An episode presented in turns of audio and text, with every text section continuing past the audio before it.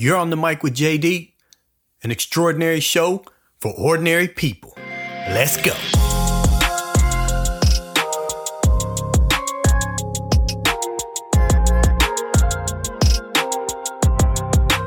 Running with contrabands.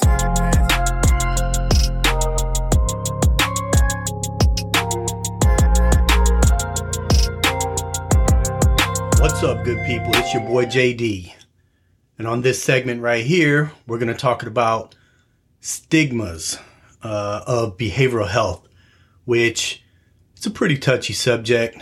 And, um, you know, it's something that probably needs to be talked about more because there's just so many people going through it for whatever reason and are afraid to come forward and talk to somebody, you know, which leads to other problems uh, from within. You know, I know for me, like, if I hold something in too long, you know, it, it just brings me down. It weighs on me. And, um, you know, I have to find an outlet. I need somewhere safe uh, that that I can just kind of get everything off my chest and, and you know start start the path to feeling better. And um, a lot of service members are afraid to step forward and ask for help because of a stigma. And the stigma that sends a negative attitude about mental health and, you know, that healthcare system, uh, which, you know, possesses a significant barrier to seeking help, right? Or engaging in the care that somebody needs because they don't want to be labeled. Nobody wants to be labeled and nobody wants, you know, people in their business, especially when it's something like behavioral health or mental health or something that's going on personal in their life, uh, because they don't want to let anybody down. In the end of it, you know, when it all comes out, it, it's them or the individual ended up letting themselves down, right? And the only person you can always count on is you, right? So you can't be the one letting you down. Um, you know, I have, I have a story, right? And I want to tell that story. But before I tell my story, I need you to know that you can't be afraid of what people think about you. You know, you can't be afraid of some image, you know, because you are the go-to person in your organization. And if you seem weak, you know, people can't count on you. You are the one that needs to count on you. You are the one that needs to take care of you. Nobody else can help you if you don't ask. I think that's why this is a touchy subject and most people in the military are alphas and don't want to seem weak and asking for help or being labeled um, with health issues, you know, is perceived as being weak. I think it takes a stronger person to go and seek help and be outside of their comfort zones, a little bit vulnerable. That takes a stronger person than somebody who's hiding behind walls, not afraid to, you know, hit this thing head on and, and start your journey um, to recovery and, and rehabilitation. And people don't like to go to mental health because of what they fear it may do to their career, right? My clearance might be taken away. I might be put on a high risk status. I'll be taken away from the troops. Like a lot of that is not true. You know, there are specific circumstances that commanders can weigh in on that, you know, hey, if you are a risk, uh, yes, we could take you offline so you can, you know, immerse yourself in recovery, but it's manageable and you show that you're managing through um, counseling sessions or, or whatever. Like nothing is going to happen to you. So yeah, I will, you know, next I will get into uh, my story. So my story goes like this. Um, it go, it goes all the way back to my childhood. Um, I'm not going to get to the intricate details of my early childhood, adolescence, and the things that I went through, but just know that what happened back then affects me now. Um, so it doesn't mean that PTSD necessarily comes from war. You can get PTSD from traumatic incidents during war, but that doesn't, that is not the definition of PTSD. PTSD can happen from anything. You can get in a car crash, get PTSD, right? So let's get that out in the clear early. So things that, you know, happened to me in my childhood um, affected me. Now, I was immersed in it, so I didn't realize that I was affected. Not until, you know, my 20s, um, and, and mid 20s and early 30s that I had real issues, you know, because life for me was normal and the way that I was was who I was, right? So I didn't see anything different. It took my wife um, many years of struggling with me um, to make me realize that I had issues. And these issues affected my relationships, not only with my wife, but with my kids. Um, didn't necessarily affect my work, but my home life affects my work, right? So I did not want to be labeled. I didn't want that stigma on me that I had issues because I was functioning just fine at work. But what I didn't realize was, you know, the holistic understanding of life, right? Because for me to be successful at work just meant I was a success. And it didn't matter what happened at home because that wasn't part of my success. That wasn't part of, you know, the things that I thought were important at the time. And it wasn't until probably 20, 2015 um, that I started seeking help. Um, there was a warrant officer that I uh, I deployed with who um, was in a little hot water at one point, but when I came home from a deployment, we had a pretty deep discussion about mental instabilities and seeking help and you know trying to get better uh, mentally, right? And as a warfighter, um, somebody of, of strength in a leadership position who is depended on by many people, you can't be weak. And having that stigma about yourself was a sign of weakness, you know, in, in our minds, in my mind.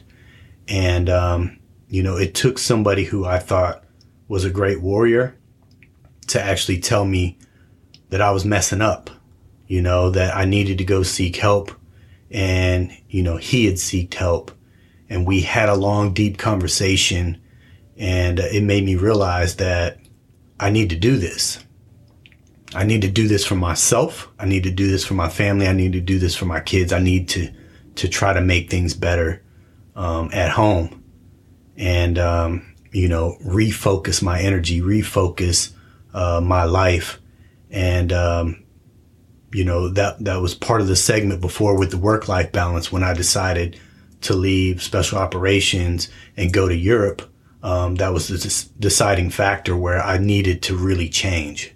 I didn't, you know, I, I understood that change doesn't happen overnight and it was going to take time. Um, when I started talking to uh, healthcare providers, I was not comfortable with the people I was talking to because they were civilians. They didn't understand the things that I was going through you know, they understood my childhood stuff, you know, but they couldn't help me through through work stuff and I wasn't comfortable talking to them. So you have to find the right person to talk to. You have to find the right provider who actually listens uh, to you, um, who's not there to just kind of do a cookie cutter of what I've seen in the past and these are the symptoms and these are familiar to me. So let's try this right? You need somebody who's actually going to sit there and listen to you and, and, wholeheartedly digest what it is that you're trying to say, right? No, I wasn't trying to hurt myself. No, I wasn't trying to hurt others. So therefore, um, nobody really needed to know uh, that I was seeking behavioral health. But I let it be known um, because I wanted the people who looked up to me to understand that it was okay if they were going through something and I was very transparent. And people that know me know I'm very transparent um, in the things that I talk about. And that's why it's okay for me to say it here, even though I'm not going into details that I sought out help. You know, I was going through it as a first sergeant. I was still seeking counseling. I was given medications uh, to try to to level me out, but I don't think that anything that I was going through and the things that I was talking about wasn't about war. Like I understood that, right? It wasn't about the things that I saw.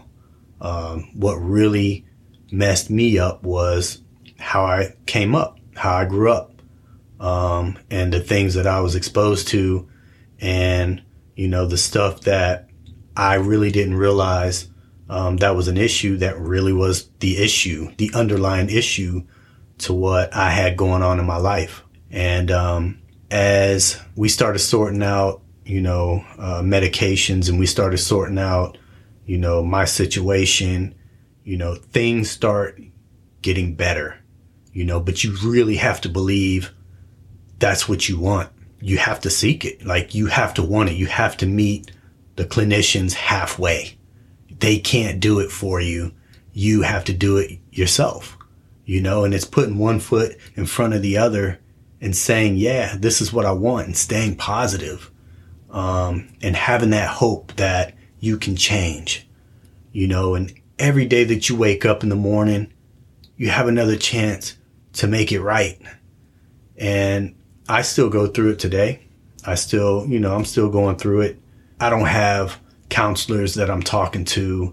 You know, I'm kind of managing myself at this point, but I've made a lot of great strides. And often, you know, I share my story with people who are going through it as well because they see me for who I am at work. They don't know me like that, you know, behind closed doors. Only only my family, really just my wife. She knows everything, right? And I it took me a long time to really break down and just talk to her about it. And because I didn't think she would understand, I didn't want to be judged by her. You know, that's the one person that I never want to disappoint. And I've disappointed for so many years. It, it's crazy to me that what I wasn't trying to do is exactly what I was doing. I wasn't trying to disappoint her and I let her down multiple times. I let my family down multiple times. And I, I refuse to do that anymore. You know, uh, I would, it was crazy because I would just tell a lie for no reason. Don't even have to lie, nothing to really even lie about. I would just lie, you know, because that's just who I was. That's just what I did. Um, was just a white lie. It didn't hurt anybody until it came back. And then it was like, why'd you lie? There was no point in lying. It was, that's stupid to lie about, right? Like, I don't, I didn't understand it either. To me, it wasn't a big deal, but it was a big deal, you know, because I lied. Uh, obviously, you're losing trust. So it, it's so crazy that, you know, for so many years, um, you know, I'm in my 40s now, man. And, you know, I'm not still not perfect, right? Nobody will ever be perfect, but um, I am so much better than what I was, right? And I thought I was good then, right? And then I look back at the old me and I'm like, Jesus Christ, how could anybody deal with me? How could my wife stay with me for this long? You know, I owe her so much. It's it's crazy to me that she's still here. I thank my lucky stars every day because nobody knows me like her, you know, and nobody would put up with the things that I put her through. And I could never be sorry enough, you know, or ever, ever make, make it up enough.